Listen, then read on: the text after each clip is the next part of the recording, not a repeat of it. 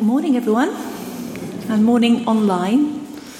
Eco Church, we are an eco church, is an initiative from A Rocha, which is, an, which is a Christian environmental organisation. And I'm co chair of Green Christian, which is also a Christian environmental organisation. And both are charities, and both have been around since about 1982. So we are not uh, new, we've been doing this work for a long time. Anyway, so our passages this morning, um, we're going right back to page one, aren't we, of our Bibles, to find out what it is that God has to say about our place in creation and our responsibilities under God for creation.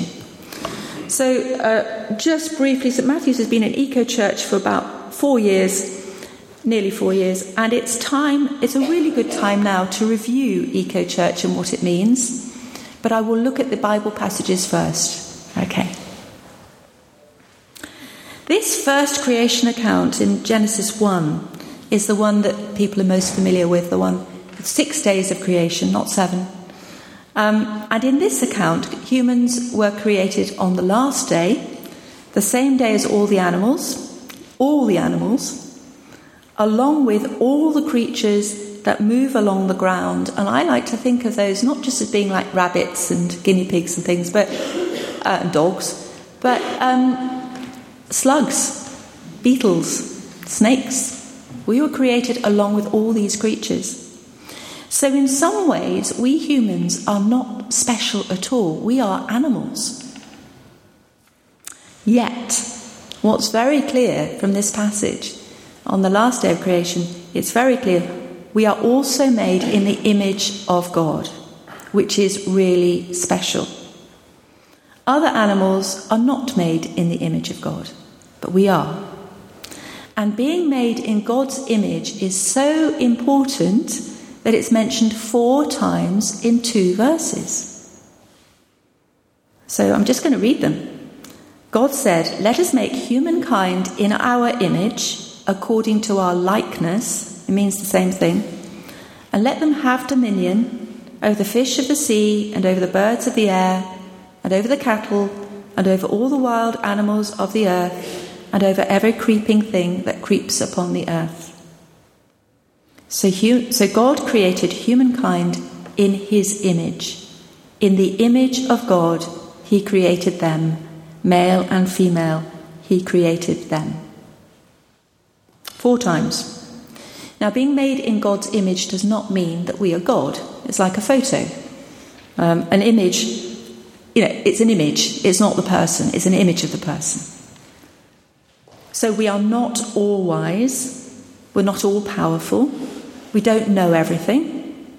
We can't be everywhere at once. We cannot create things out of nothing. We can't bestow life or create miracles. But being made in God's image means that people have been given some extraordinary gifts or attributes, such as intelligence, creativity, imagination, courage, compassion, truth, love, mercy, justice, foresight, and many more. We can do history and science, for example, medicine and art, create beautiful buildings, music, poetry. We can invent machines and new technologies, just to name a few, a few things we can do. We can also look back at our past actions and look forward into what the future may hold. We have a moral and ethical sense. And above all, we have free will, the freedom to use these gifts for good or for ill. We can choose to be guided by God or not. We have a choice. God has given us the ultimate freedom to choose His way or our way. And this freedom, this free will, is also part of being made in the image of God. This is so important, and people don't always grasp this. So important. We have freedom, we have free will. So, what does the Bible say we are to do with these gifts, this image of God? It's very clear. We are to use these amazing gifts or attributes in ruling over creation, in being God's representatives. And I want to be, make it really clear that ruling in God's name or having dominion, as in some translations of the Bible, having dominion is not the same as domination. They're very, very different. Dominion is about lordship, it's about being brought into the kingdom of God. It is not about domination and destruction. It's ruling as Jesus would rule, Jesus, our servant king. We are to be servants of creation as well as ruling with justice, love, and all those wonderful gifts I just mentioned, and many more. So it's a balance. It's a balance. We are servants of creation and we rule as God's representatives with all those gifts. So here's the first and very, very good reason for looking after creation.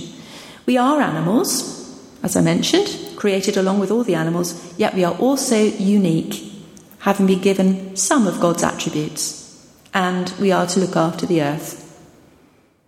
Without nature, we cannot live. This is our most important job. And from that comes everything else. And then we just read a couple of verses, three verses from the second creation account. There are two creation accounts, and they both are there to help us understand our, our place in creation and our responsibilities. In the second creation account, God gives the man a job. God places him in the Garden of Eden to cultivate it and guard it, as we heard just now. But these words in the Hebrew are actually quite difficult to translate, so I'll give you a few of the translations. Cultivate it and guard it. Work it and take care of it. Work it and keep it. Cultivate it and tend it. Work and watch over it. Tend and watch over it. So you get an idea. The translators are trying to grasp the essential message of these words and, and circling round them, but it's all about looking after. It's t- tending, it's cultivating, like growing vegetables, cultivating a garden, but it's also about looking after. This is our calling, our job, our work, and it applies to every single one of us in this church, and it applies to every single person on the planet, because every single person has been made in the image of God. We can come back to that another time. There's a lot here, um, but we can't do everything. God said to the man that he could eat freely from any of the trees in the garden. He could enjoy, in other words, a good and fulfilling life, except from the tree of the knowledge of good and evil, because then he would surely die. Now, this might seem strange to us because we value knowledge and we value the, value the knowledge of good and evil.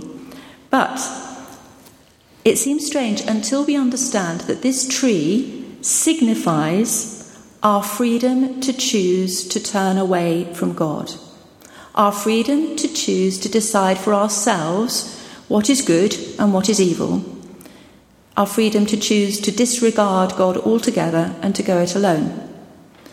And that is the choice the man made.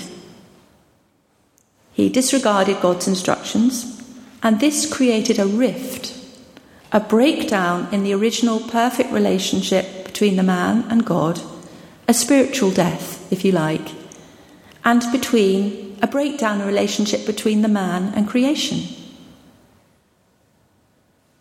God still has a perfect relationship with creation, but humans don't. So God wants us to have full and fulfilling lives, but this doesn't include deciding for ourselves what is good and what is evil. Only God, who is utterly good, can do that. And the Bible is full of God's love of truth, justice, mercy, and compassion, his care for the poor and needy, and, yes, his love for creation. So, this part of the story is actually about how we all have a choice. We can stick with God follow God's rules, um, or do our own thing. And the fatal flaw in deciding for ourselves to do our own thing is that when we make up the rules, and the rules are different for each of us, this leads to moral and ethical chaos, which in turn leads to sin, to cruelty, injustice, and selfishness. So, in terms of running the world, looking after creation, when you have literally millions of people who think differently from each other, who think their way is best, or have different moralities, wherever those have come from, or who don't care about creation because they don't understand our place in it and don't understand creation, you end up with a world in crisis, as we see today. Climate chaos, microplastics, deforestation, floods, wildfires, crop failures, extinctions, increasing poverty, climate migration, and the list goes on. Of course, being made in God's image applies to all aspects of our lives, not just about looking after creation. And regarding care of creation, until recently, many people didn't know about the issues facing the planet. But now we do know. And once we know something, we have moral and ethical responsibility towards it. God loves us, He loves His creation, and He wants to, us to care for it in truth in love, in compassion, with justice and mercy. And as Christian people, saved by Jesus, who is God, with God the Holy Spirit to guide us, I, th- I feel we need to be deeply involved in caring for our planet. We have no excuse not to. The Bible is very clear. So, a few years ago, St Matthew's signed up to the Eco Church programme uh, and we gained the Silver Award in 2020, in the, in the height of the pandemic, actually. Uh, it, the bureaucracy, the admin, takes a while to go through. 2020, and the plaque is in the porch by the glass doors if you'd like to look at it. And we're going for gold, the next level, which involves all of us, really. But it's more about, more than just getting to the next level, however good that is, and it's more than about ticking boxes on a checklist. I hope you're beginning to see that this is about whole life discipleship. It's about who we are made to be by God. Um, and Eco Church comes, comes from the Christian conservation organisation A Rocha. And it's a brilliant tool and it gives targets in five areas worship and teaching, management of church buildings, management of church land, and we're very fortunate to have land here community and global engagement, and lifestyle. Around 7,000 churches in England and Wales have signed up to Eco, Eco, Eco Church. There's a different programme in Scotland. And 3,000 of those roughly have received an award. I checked with Eco Church this week, I checked those figures, so they're up to date. So the I'm going to look at the first one, uh, the worship and teaching, in a little bit of detail, and then the rest of it won't be quite so much. Worship and teaching has 10 questions in the survey. There are options, you can tick boxes to see. So we have special Sundays on caring for God's earth. Annually, less often, never, need to find out. And the whole survey is like this, okay? The hymns, songs, and liturgies in our services enable us to celebrate creation. And again, do they do that? Our church prays for environmental issues. Caring for God's earth is preached in our church. Our church hosts guest speakers from Christian environmental organisations. Well, maybe I'm a guest speaker, I'm not sure. Caring for God's earth features as a teaching theme in our church's youth work and our church's children's work. And it's a focus of small group study in our church. Is it? Um, our church's communications include items relating to caring for God's earth. And then finally, the leadership have made a formal commitment to improving the environmental credentials of our church by endorsing the underway, undertaking of work towards an Eco Church Award. And I can say that that is a definite yes. They did. So you'll be very pleased to hear. So they all work like that, those questions. 33 questions, we are not going through 33 questions, it's all right. So this is the building section. It's heating, lighting, energy, renewables, all that kind of thing, cleaning products, how we use our water, paper, our waste disposal and recycling, uh, toilets, and many more. Lots of, lots of questions there. Then our land. Um, we are so fortunate. We have the beautiful uh, formal garden on that side and the equally beautiful and very different wildlife garden on the other side. And they are so different, and just both, we, we work very well. I can't say I do, but the team works very, very hard at looking after these. Are they managed for wildlife? Yes, they are. Do we use pesticides and herbicides? No, we don't. Bat boxes, bird boxes, bug hotels, etc. Yes, lots of those. Native plants and wildfires, flowers. Do we have a pond? Not yet, but that's hopefully going to come. Composting, food growing, well, we don't, but the, um, the nursery school that meets below does grow a little bit of food. Do we encourage church and community to use our gardens? Yes, we do. That's, that's brilliant. We have the gardens open most of the time. And is there a management plan? And the next section community and local engagement. And this might be a little bit more challenging, and, and particularly it was at the point where we were filling in this, this form just before the pandemic, and then the pandemic, everything stopped, a lot of things stopped. But do we engage with local leaders or local and sustainability networks? Local environmental experts, do we invite them to speak? Do we have awareness organising events? Do we promote Eco Church to other churches? Are we registered with the Fair Trade Foundation as a Fair Trade church? I know we have Fair Trade coffee. I don't know if we're registered. Do we pray for and support overseas environmental projects? And we do at least with Busoga Trust. Toilet twinning, that's something you can do at home, by the way. You don't have to just do it at church.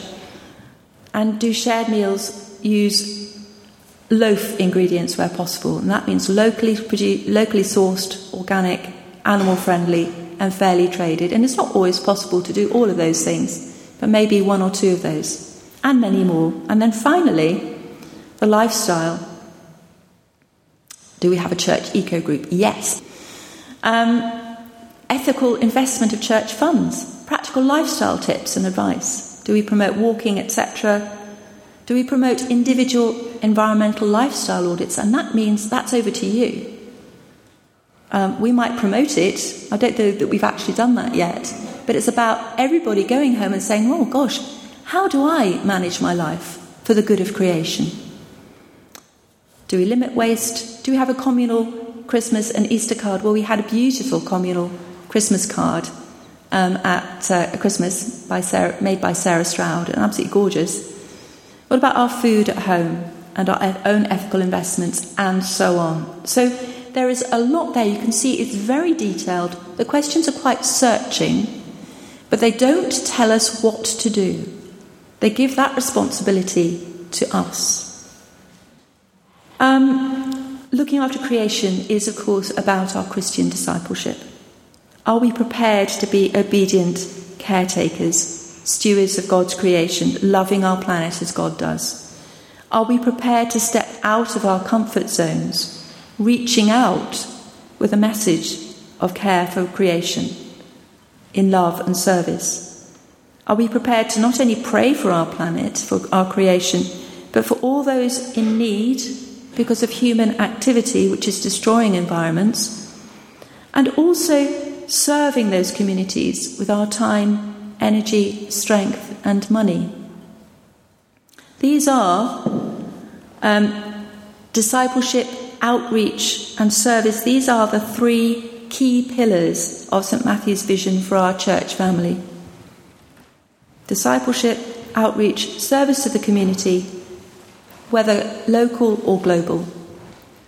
All seasoned with grace and gentleness, and grace is a kind of Generous love, that's really what it means. On a foundation of prayer. It would be wonderful if the whole congregation was a massive eco group. Maybe that'll happen. And to pray for all of us here in this place, this body of Christ, as we seek to be better disciples of Jesus, as we all together care for creation. I will just read this prayer. O God, the delicate balance of your creation is slowly being stripped of its riches. Your streams of living water are choked with chemicals. Your life giving trees droop and die. Open our eyes to see and our ears to hear the cry of your creation. Teach us its wonders. Teach us to cherish and protect your world. Teach us how to live in partnership with all things that we may learn how to live as one body in Christ, dependent on each other's gifts, sharing in each other's hopes. And that prayer was from the Iona community. Thank you, everyone.